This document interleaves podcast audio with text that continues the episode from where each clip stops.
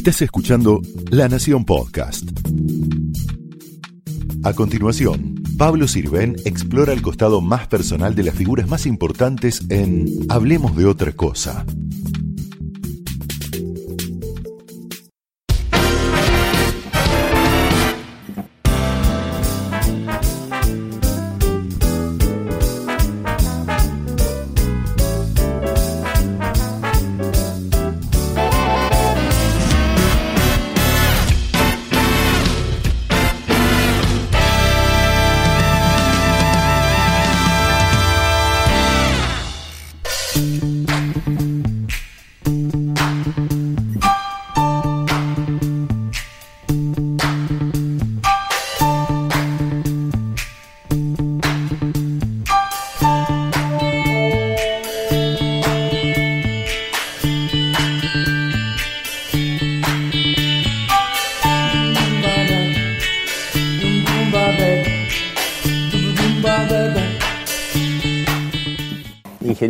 Mauricio Macri, expresidente de la Nación, muchas gracias por recibir Hablemos de otra cosa en su casa. Hablaremos en esta hora mucho de política y de economía de este gobierno, de su gobierno, también algunas cuestiones personales, como cuadra en este programa. Y aunque no los ve, tengo una selección de lujo invisible con algunos de los más importantes periodistas de la Nación y de la Nación Más que también van a acercar sus, sus preguntas. Bueno, muchas gracias por invitarme y darme la oportunidad de reencontrarme con mis queridos argentinos después de un, un largo tiempo de silencio. Bueno, ¿y por qué esta salida así a hablar? Ya había empezado con la columna en La Nación, también está participando muy activamente en los Zoom de Juntos por el Cambio y ahora estas entrevistas también al interior, que después de un largo silencio. ¿Y por qué no? Siempre difícil, ¿no? Después de terminar cuatro años en una gestión presidencial, medir cuál es el momento, pero sentí que tenía que dejar pasar un tiempo importante, prudencial, de respeto a la decisión de los argentinos que votaron por una alternativa y darle espacio a esa nueva alternativa para que muestre cuál era su propuesta, ¿no? Que bueno. Ahora, qué revuelo que... empieza a hablar y le empiezan a contestar todos, ¿no? De Maradona al presidente Alberto Fernández en, en, más de una ocasión, ¿no? Y todos muy enojados. Enojados antes cuando no hablaba, enojados cuando viajaba, enojados ahora que habla. sí, sí. O sea, el tema, el factor común es enojados, que justamente es lo que deberíamos evitar, ¿no? enojarnos hay que resolver los problemas, no, no, enojarse con aquel que dice que hay algo que, resolver. ¿no? Yo siempre intenté durante mis cuatro años no enojarme. Lo que traté de transmitir es lo que corresponde, un presidente ocupándose de los problemas, encontrando soluciones, a veces lográndolo, otras veces no, pero enojarse y, echar culpas y, y, agredir a otros, ser intolerante, no, no es un camino que ayude a a construir una sociedad mejor. Así que. Bueno, esperemos que por esta visita no lo vuelvan a allanar. Eh, ¿Cristina Kirchner lo quiere preso?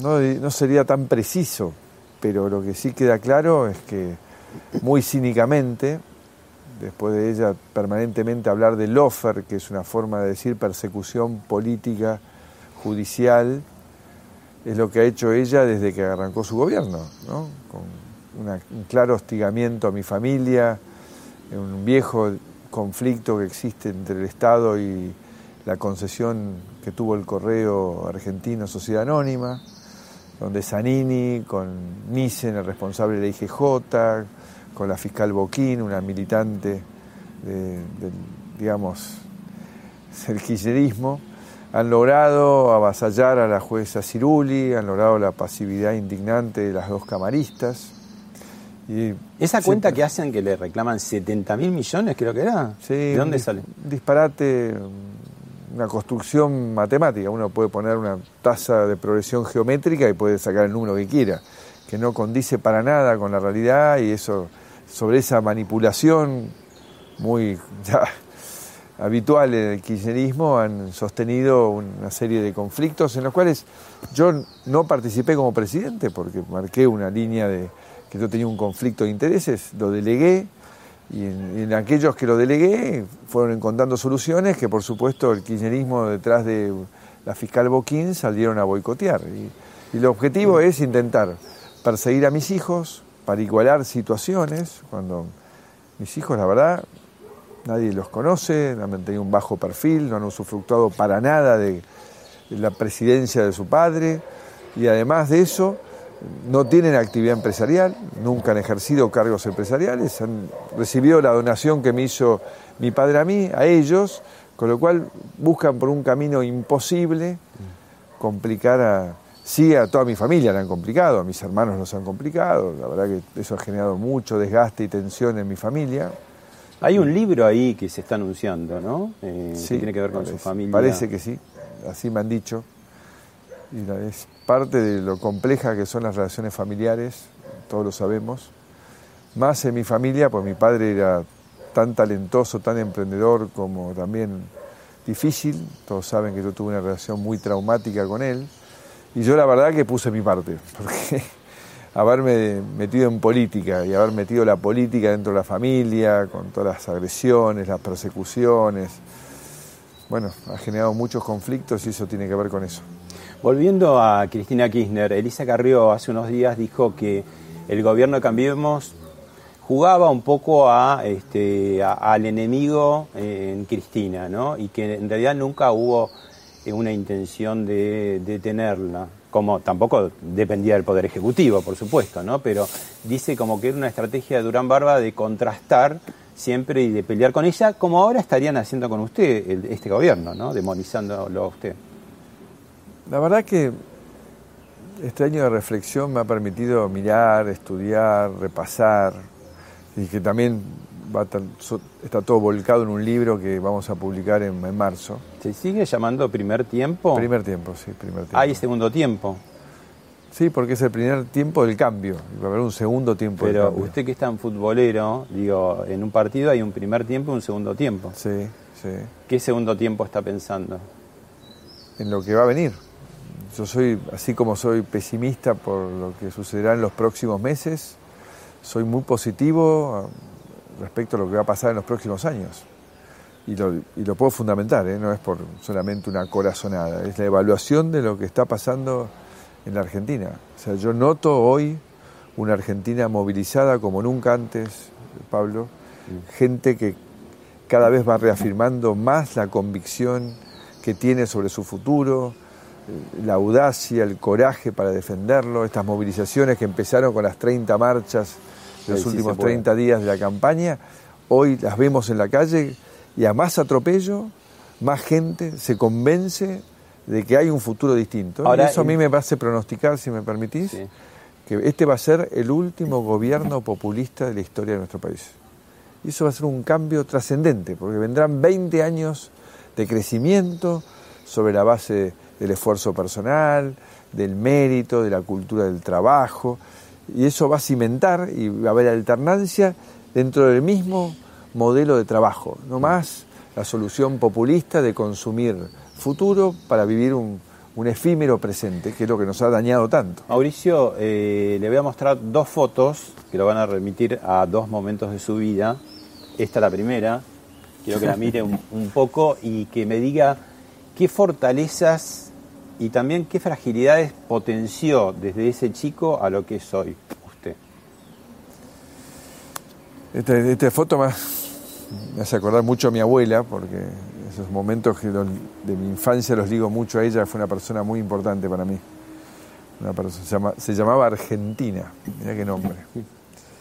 Y ella tenía valores muy claros, ¿no? una persona muy solidaria, muy, muy sana, muy correcta. Y la verdad que ella siempre me dijo que era muy importante, primero, el valor de la palabra, ser consecuente con los afectos y después bancársela. Me decía, muchacho, hay que bancársela. que, y la verdad que lo que yo siento que he aprendido, y también en eso mi padre fue un, un gran profesor. Acá otra foto que se van a cumplir casi 30 años y la edad que tiene ahí es eh, casi pasó tanto tiempo como la edad que tenía ahí, ¿no? El secuestro, 1991. Y ahí nací de vuelta. Sí, y, bueno, eso fue parte también de lo que te iba a decir, que es la resiliencia, ¿no? Mm. Eso también fue una, una, prueba a superar. Fue muy duro, la verdad no se lo deseo a nadie estar 14 días encadenados al, piso en una caja de madera de 2x2 sin saber si vas a vivir o vas a morir, sin saber siquiera con quién estás hablando, porque hablas a través de, un agujero en el techo. Fue una experiencia muy traumática, pero la verdad también ya es parte de mí. si no hubiese pasado eso, yo jamás tal vez hubiese estado en política, porque ahí me cambió la cabeza, ahí yo sentí que tenía que hacer algo más que continuar el camino que me marcaba mi padre. Ahí está precisamente su padre que fue tan importante en las gestiones tan, tan dramáticas de, ese momento. ¿no? no le pregunto por el amor filial, sino si extraña ese diálogo constante y como dice un poco áspero a veces de competencias o de egos o vaya a saber de qué. Si extraña, ¿con quién de parte ahora internamente? Porque...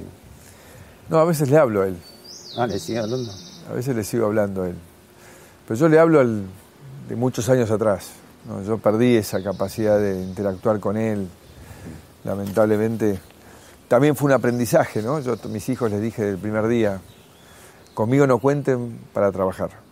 yo pídame lo que quieran en términos de formación, de apoyo, pero no quiero que trabajen conmigo. ¿no? Yo no quiero arriesgarme a que me pase con ustedes, con el amor que les tengo, lo que me pasó a mí con mi padre. Usted, usted hizo un gran esfuerzo por zafar de ese primer rótulo de las primeras décadas de notoriedad que era el delfín, el delfín, el delfín. ¿Qué le molesta más, el delfín de aquella época o el, kirchnerismo le digan domador de reposteros de pronto? no, no, no. La verdad que siempre me he tomado con humor las agresiones del kirchnerismo si no, no, sé si estaría vivo, porque son, han sido tantas, especialmente la última del gato, ¿no? que me pareció ocurrente. Pero esa la, la capitalizó finalmente. Por eso, al tomarla con humor, uno hace un aikido ¿no? de, de la agresión. Y la única manera de sobrevivir, porque uno no se puede hacer cargo, yo no me puedo hacer cargo porque finalmente yo no les he hecho nada en lo personal. Acá se está representando un conjunto de frustraciones que las canalizan o las han canalizado en mí, en Junto por el Cambio, en, distintas situaciones de, la vida, ¿no? Pero creo que hay que tratar de curar esas heridas. El desafío de la Argentina que viene es tratar de cicatrizar todas esas heridas que llevamos hace años y, que nos han dividido. ¿no? Human Banking es que puedas sacar tus tarjetas Superviel de crédito totalmente online. Pedí tus tarjetas en superviel.com.ar con un 50% de ahorro en tu primera compra y bonificadas por un año. En una era con mucho banking, te ofrecemos mucho más de Human.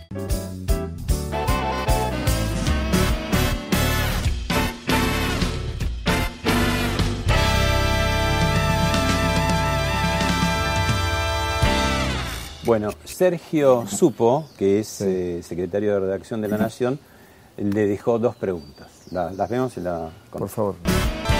Hola Pablo, ¿qué tal? Hola Mauricio. Mi pregunta va dirigida básicamente a conocer cuál es la profundidad que estás dispuesto a hacer en materia de autocrítica de tu gestión y de tus pasos durante la presidencia. Y la otra, consecuente con la primera, ¿qué papel esperás ocupar ahora dentro de la oposición? La verdad es que el aprendizaje la profundización que habla Sergio, eh, es la que siento haber hecho todos estos meses y que sigo haciendo. Porque es complejo, es complejo, Pablo, en, el siglo XXI conducir un país. Y la Argentina, con todas estas heridas que hablábamos recién, aún más difícil.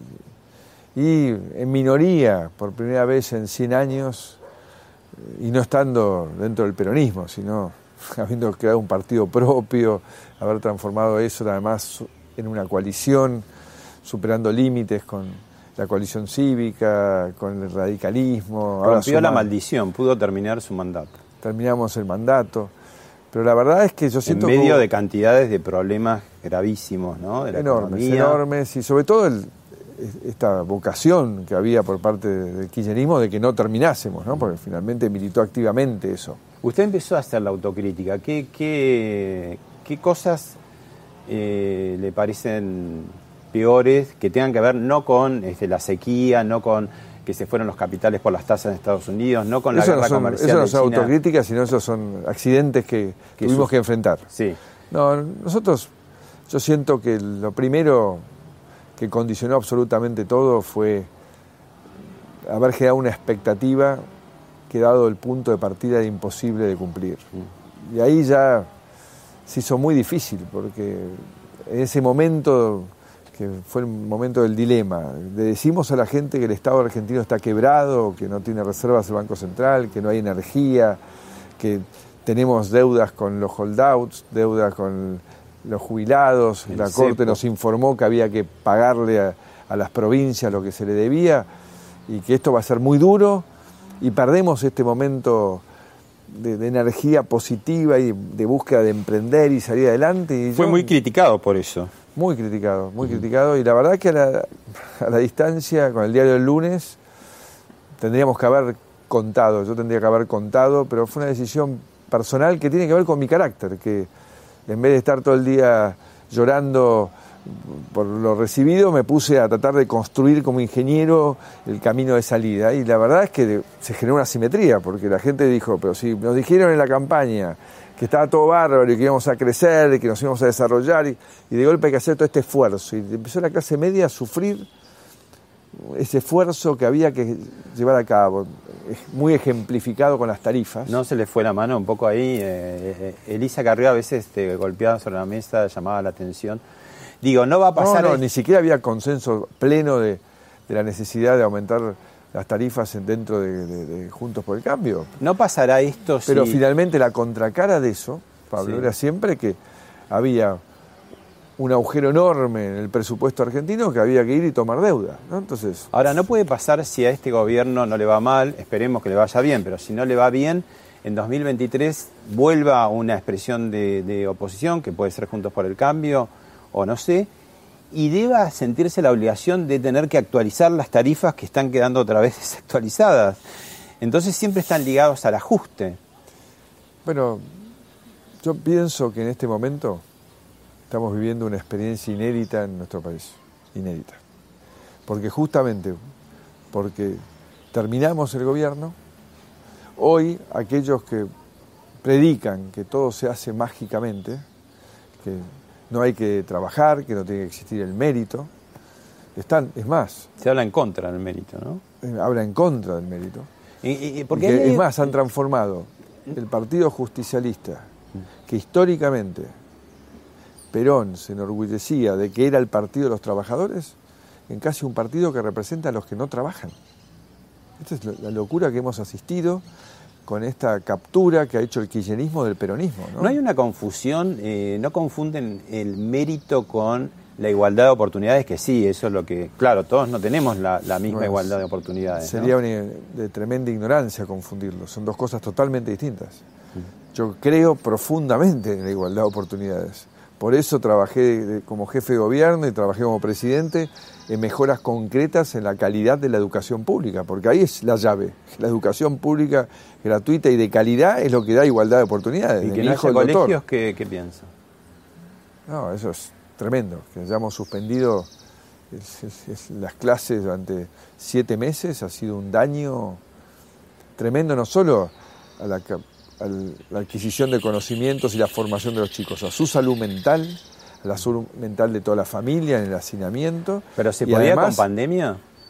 Bueno, los demás países han podido, la mayoría de los países han sostenido la formación y, han tratado de reducir al máximo los periodos de cuarentena. Porque ahora ya la OMS ha dicho, ¿no, Pablo? Que, sí. Usted ha hablado de que hubiera hecho algo parecido a Uruguay, pero Uruguay tiene mucha menos densidad de población que en nuestras grandes ciudades. ¿Se aplica el sistema? ¿Montevideo tiene tan baja densidad de población? No.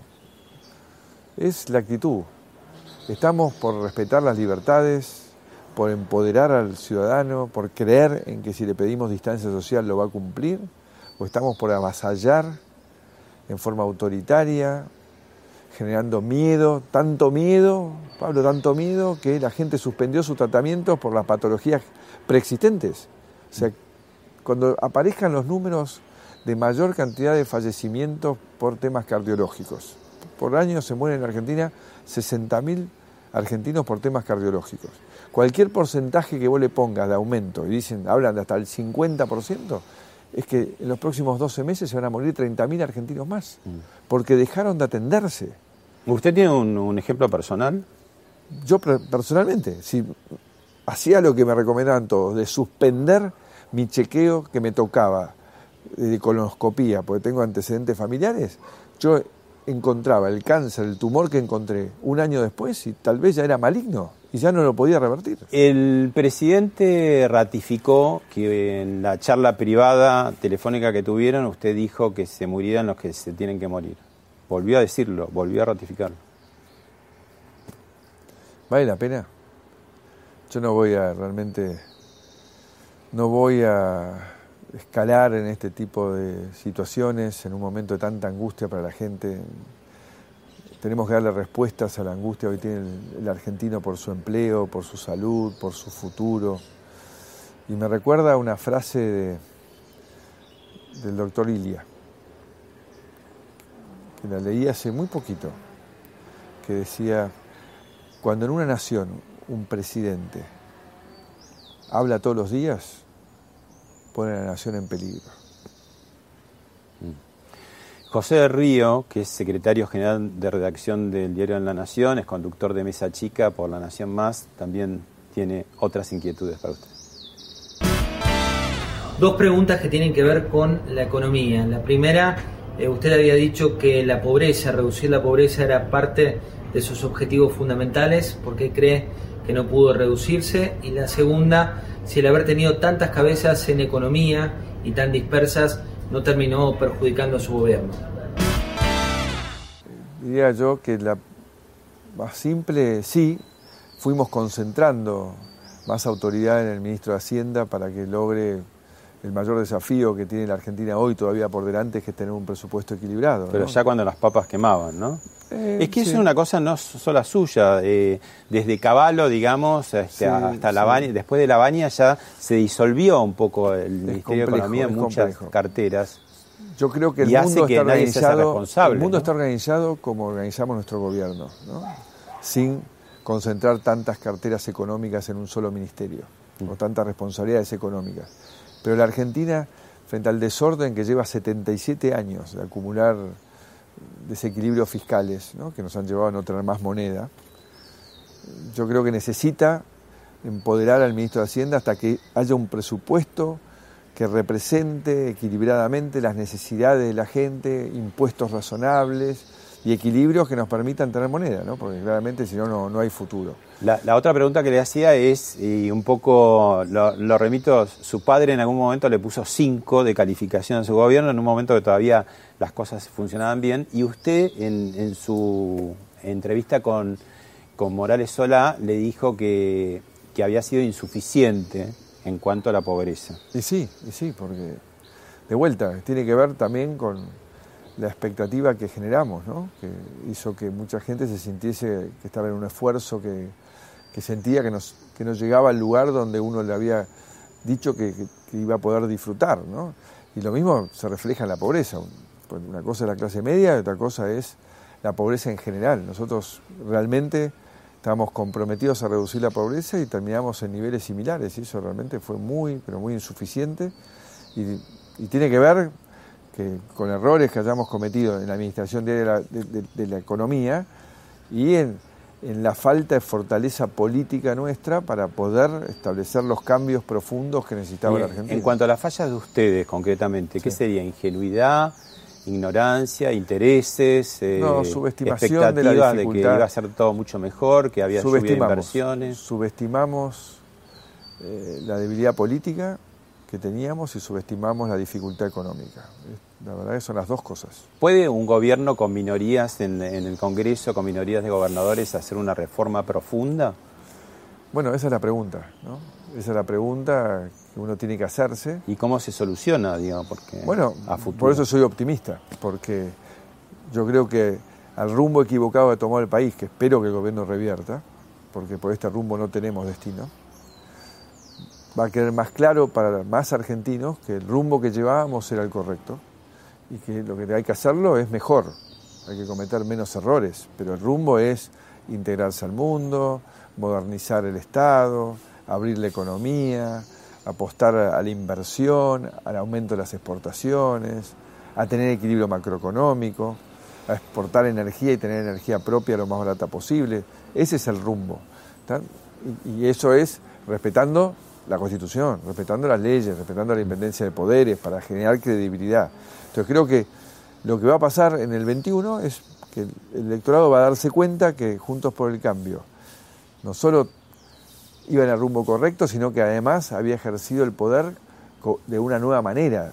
había otra cultura del poder, otro respeto de la libertad de expresión, de la independencia de los poderes, de la transparencia, y eso le va a dar más apoyo y nos va a permitir volver en el 23 ya con un apoyo y una mayoría en la Cámara de Diputados, una situación de equilibrio en el Senado y sobre todo con un apoyo social para encarar esta vez. El crecimiento no desde pie de barro como hicimos nosotros porque no podíamos arreglar lo macroeconómico, sino sobre fundamentos sólidos para que no venga un vientito y nos tire todo abajo, como nos pasó después del 17, porque el 17 habíamos crecido y vino el viento de todas estas cosas que vos nombraste al pasar, sequía, falta de financiamiento, la, triste jornada de, las 10 toneladas de piedra en el Congreso. Por una reforma previsional cuyo eh, mecanismo eh, garantiza más ingresos a los jubilados que los que tienen ahora.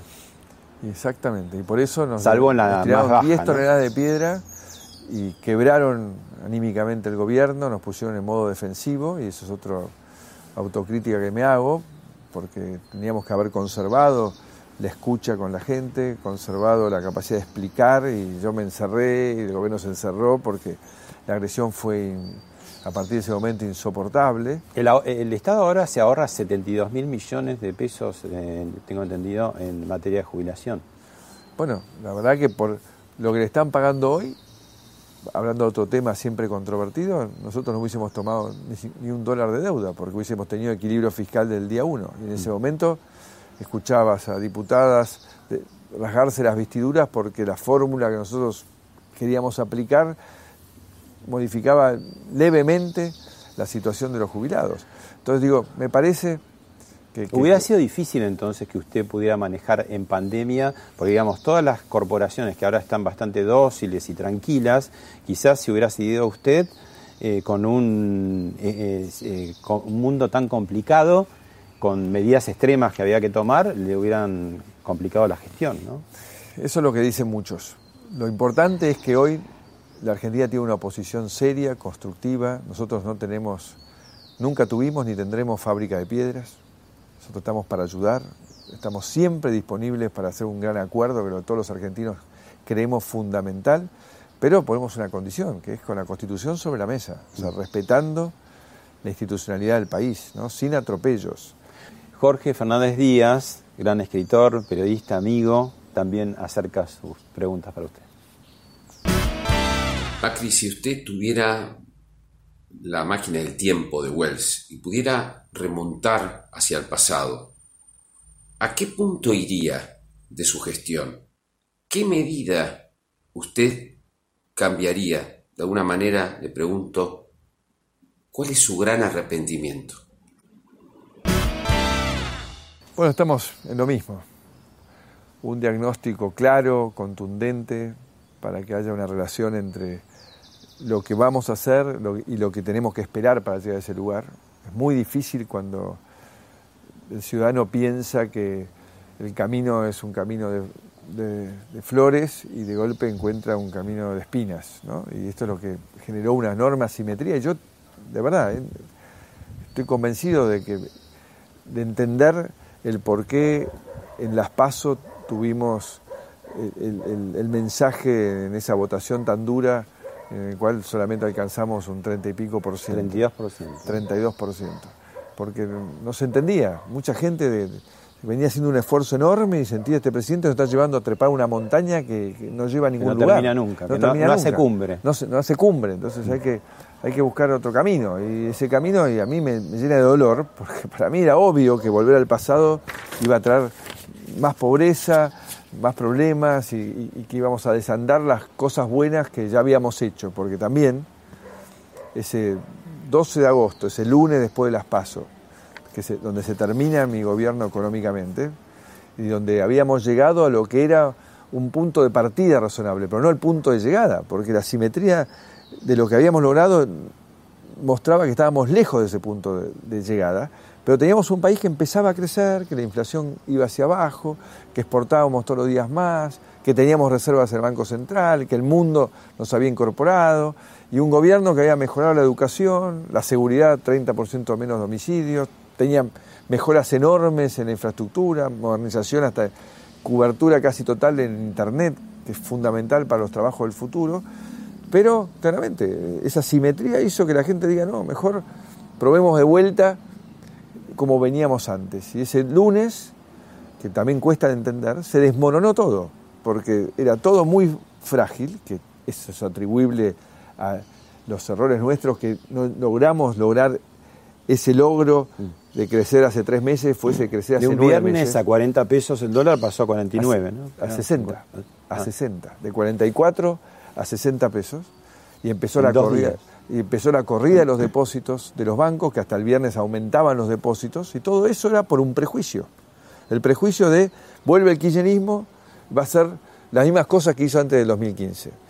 Lo malo, que, no lo logra entender el actual presidente, toda la corrida que hubo es producto del que venía, de, mí hubiesen huido hasta el día viernes. Hasta el día viernes pensaban que nosotros íbamos a seguir como gobierno, por eso nadie se quería ir.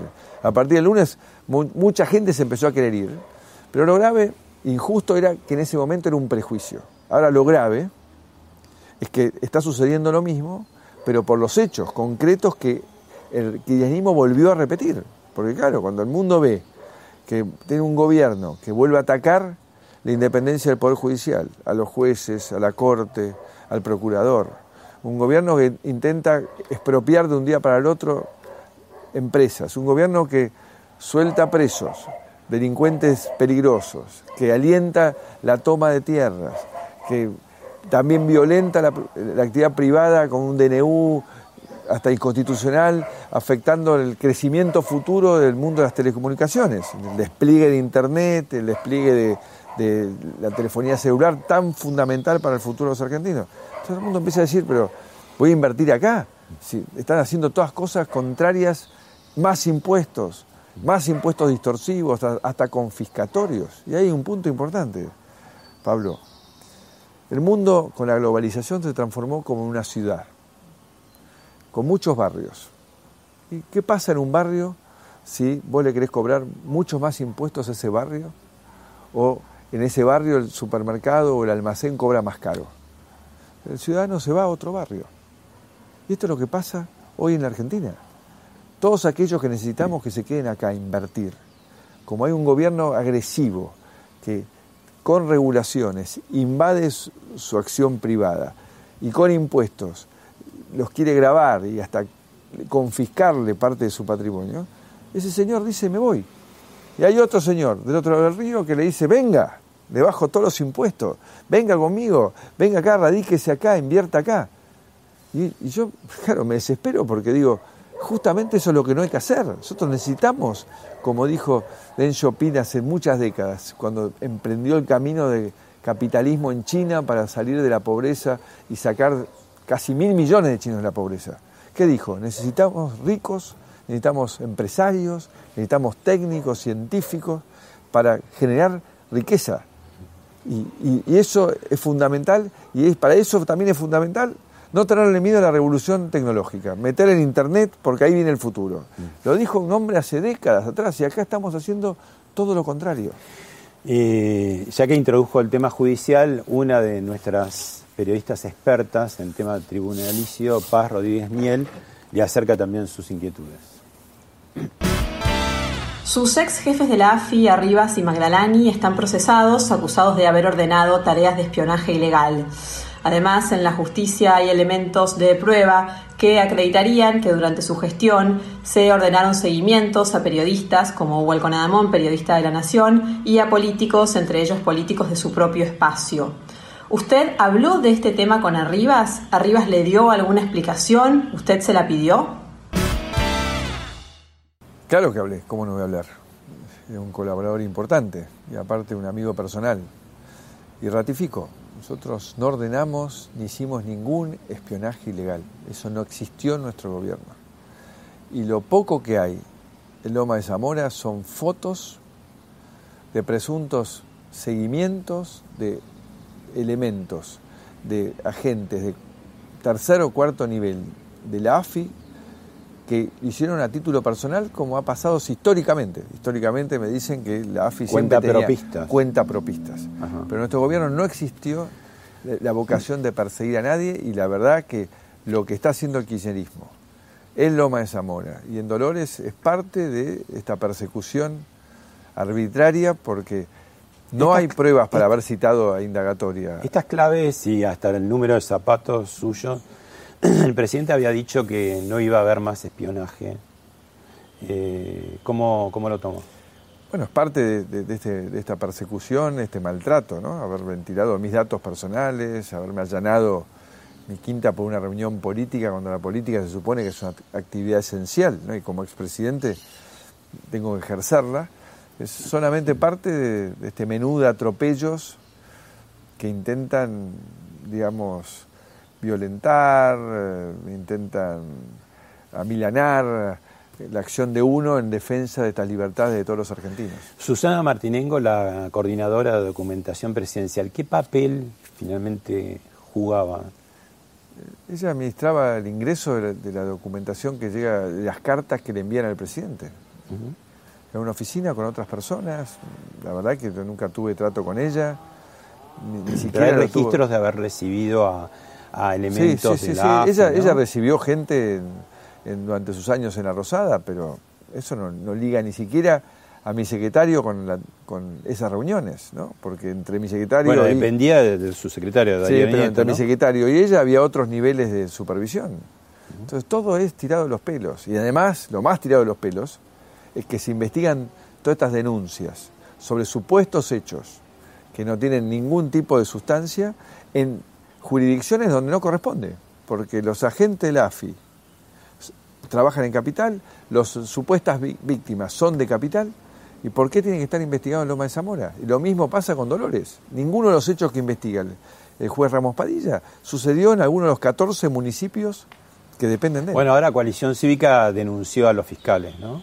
Y bueno, pues el nivel de atropellos que están haciendo contra eh, los funcionarios de mi gobierno anterior y, el maltrato que han hecho de, mi información y, cómo han puesto en peligro, esto es lo más grave, cómo han puesto en peligro la red de inteligencia argentina y la red de nuestros socios internacionales, que yo creo a esta altura no son más socios, Mossad, la CIA, los ingleses, los italianos, porque al haber publicado, caso inédito en la historia de la política mundial, publicar la lista de sus propios agentes de inteligencia, que al estar trabajando en otras redes, iluminaron a los agentes de los otros países.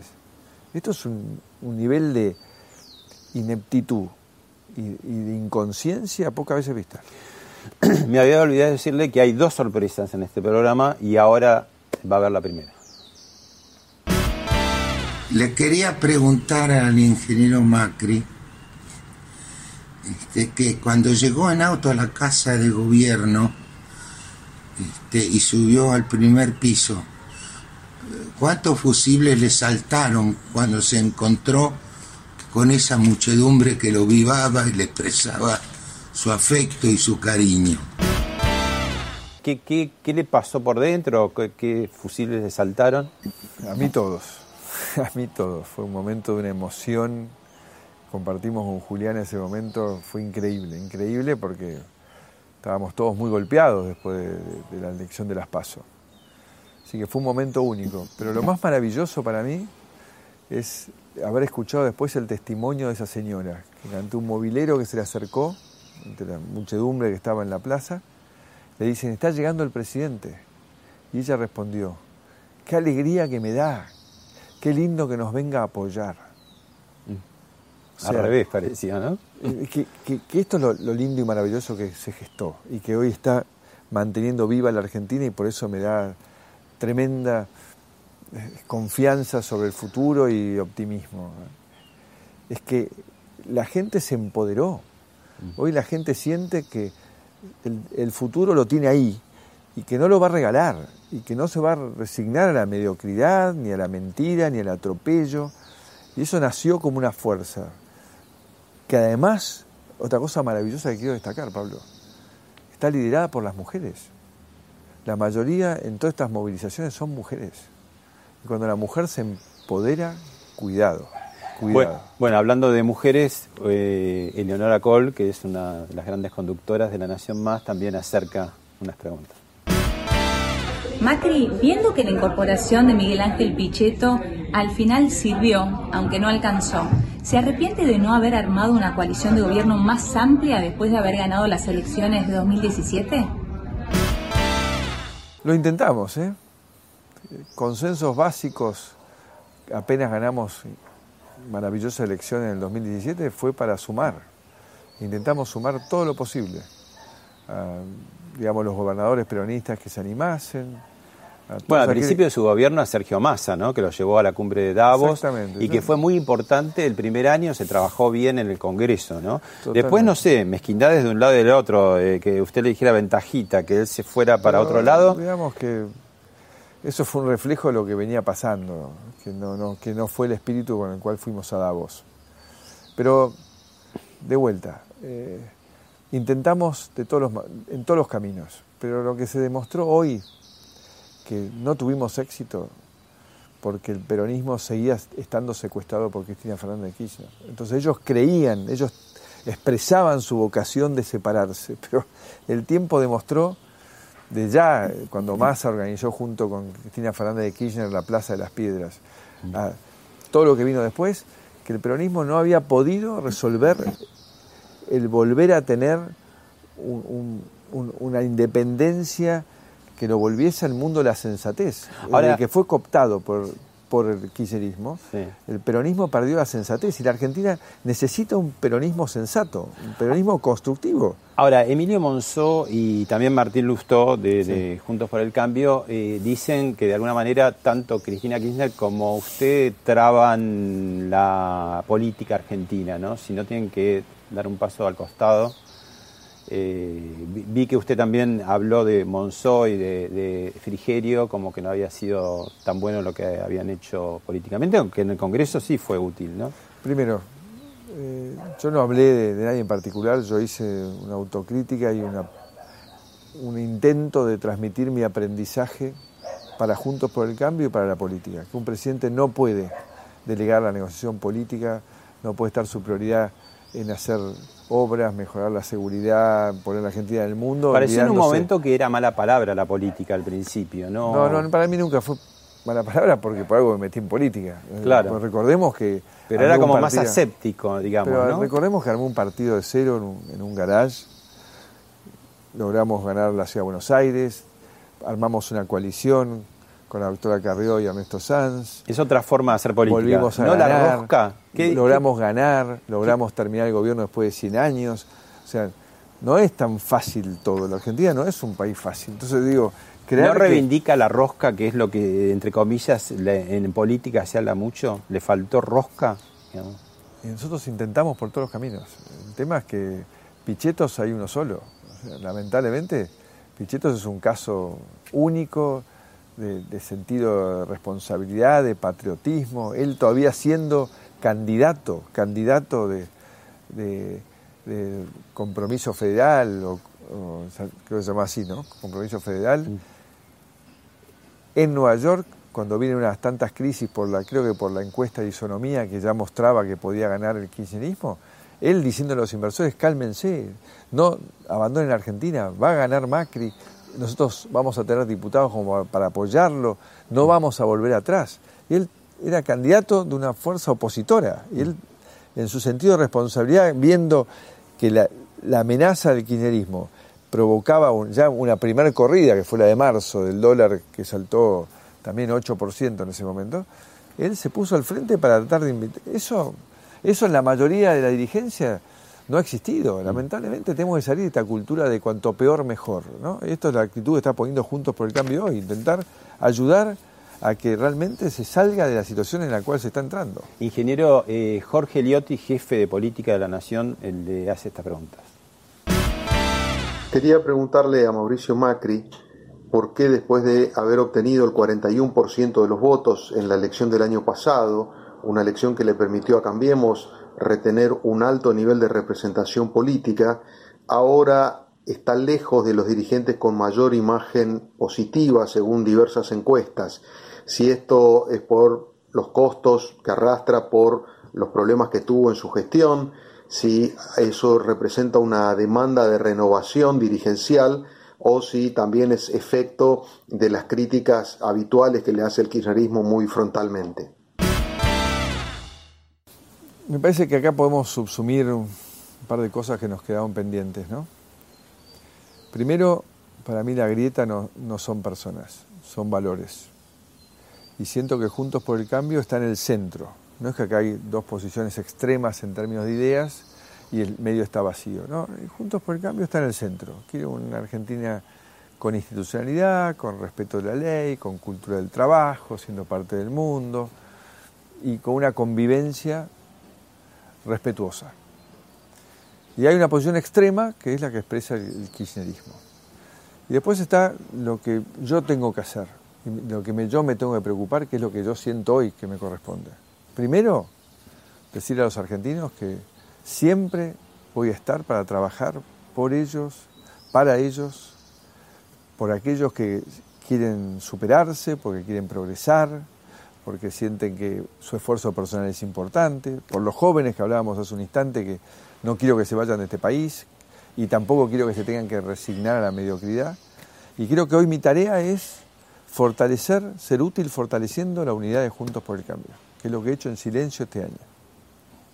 Y la segunda tarea que tengo es fortalecer los nuevos liderazgos, ocuparme de que todos estos dirigentes valiosos que tenemos en el PRO y en Juntos por el Cambio se consoliden porque el 2023 tiene que tener una propuesta de dirigentes que demuestren que capitalizamos los aprendizajes de que hemos hablado, que, están cuestionados en este reportaje acerca de qué cosas pudimos haber hecho distintos y tenemos que demostrar que ese aprendizaje le va a servir para tener un mejor futuro a los argentinos. Y en ese, fortalecimiento yo estoy trabajando y, veo con alegría, porque es parte de mi equipo central, el crecimiento de Horacio Rodríguez Larreta en el manejo y la conducción de la ciudad de Buenos Aires es un momento muy difícil, con un equipo joven, con gente de la fuerza de Soledad Acuña, que ahora está intentando que se retomen las clases de que hablamos hace un instante. Eh, Martín Mura luchando para ver cómo va a ser, si le sacan o no le sacan la coparticipación inconstitucionalmente a la ciudad de Buenos Aires, o van a Venegas en la modernización. ¿Se pegó mucho la reta al gobierno, le parece, con, con las presentaciones de las cuarentenas, o cómo lo vio? Ha hecho lo que pudo. Es muy difícil el momento, desde afuera es fácil opinar, teniendo a la derecha una persona bastante irracional como Kisilov, una persona que se ha demostrado demasiado autoritaria y, y, cambiante como el presidente de arriba. Cualquier alternativa, no sé, hubiese sido por lo menos muy conflictiva. ¿no?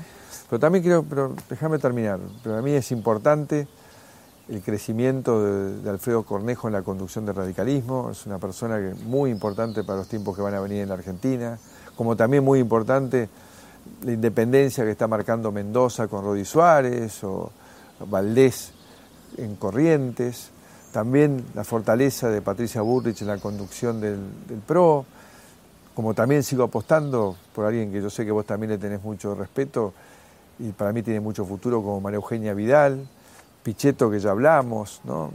gente joven que tenemos en el partido, Martín Yesa, Ezequiel Gali, intendentes jóvenes que tienen mucho para dar, por decir algunos, porque son muchos, ¿eh? son todos los jefes de bloques en la Cámara de Diputados, senadores, están haciendo una tarea maravillosa.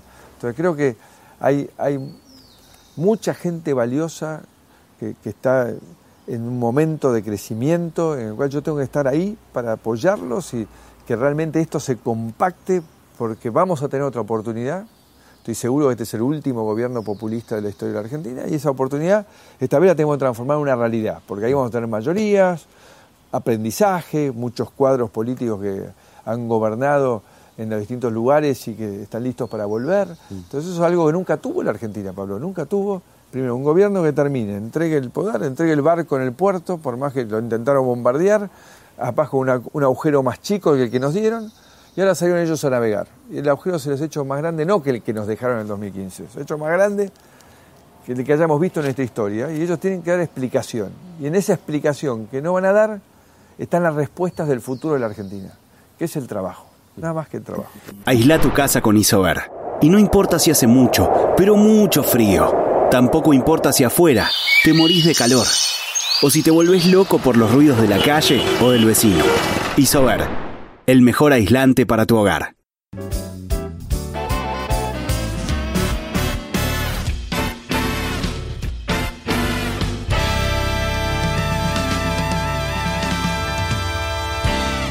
Segundo invitado especial.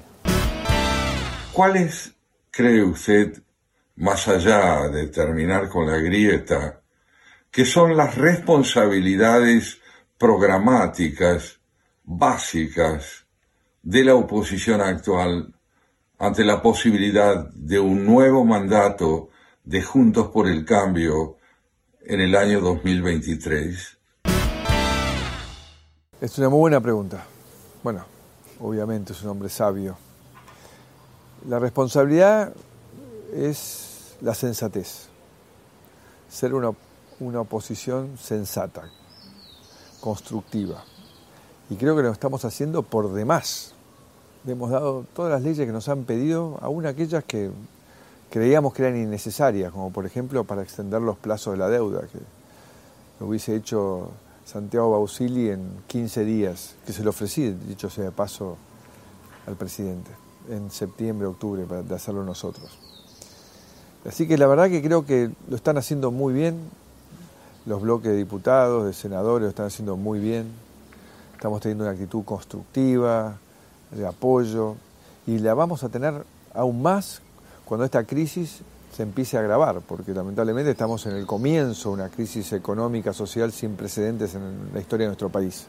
Y ahí está Juntos por el Cambio, Pablo. Estamos listos para que cuando nos llamen, nos sentamos, pero la única condición es con el respeto institucional, con la Constitución sobre la mesa, porque si seguimos con los atropellos a los jueces, a la Corte, al Procurador, no se puede, así claramente no se puede. La, la última, por eso. Eh, ¿Va a ser candidato el año que viene, 2021? ¿Quiere volver a ser presidente en 2023? La verdad que ya he dicho que no siento que mi lugar sea ser candidato el año que viene. Siento que mi lugar está en esta construcción. Ni para este tener apoyo. fuero, siquiera.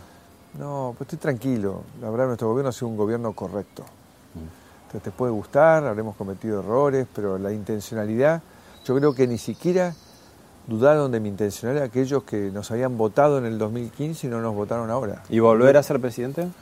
Eso es hablar de un viaje a la luna. ¿Qué va a pasar dentro de cuatro años? Hoy la verdad que me siento cómodo, tranquilo, sin ambigüedades, sin hipocresías, apoyando. Gracias, Mauricio Macri. Muchas gracias.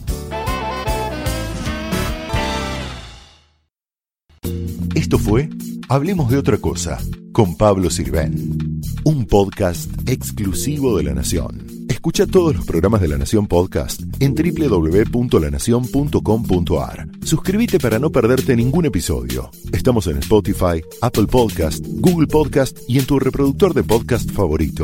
Seguí escuchando La Nación Podcast.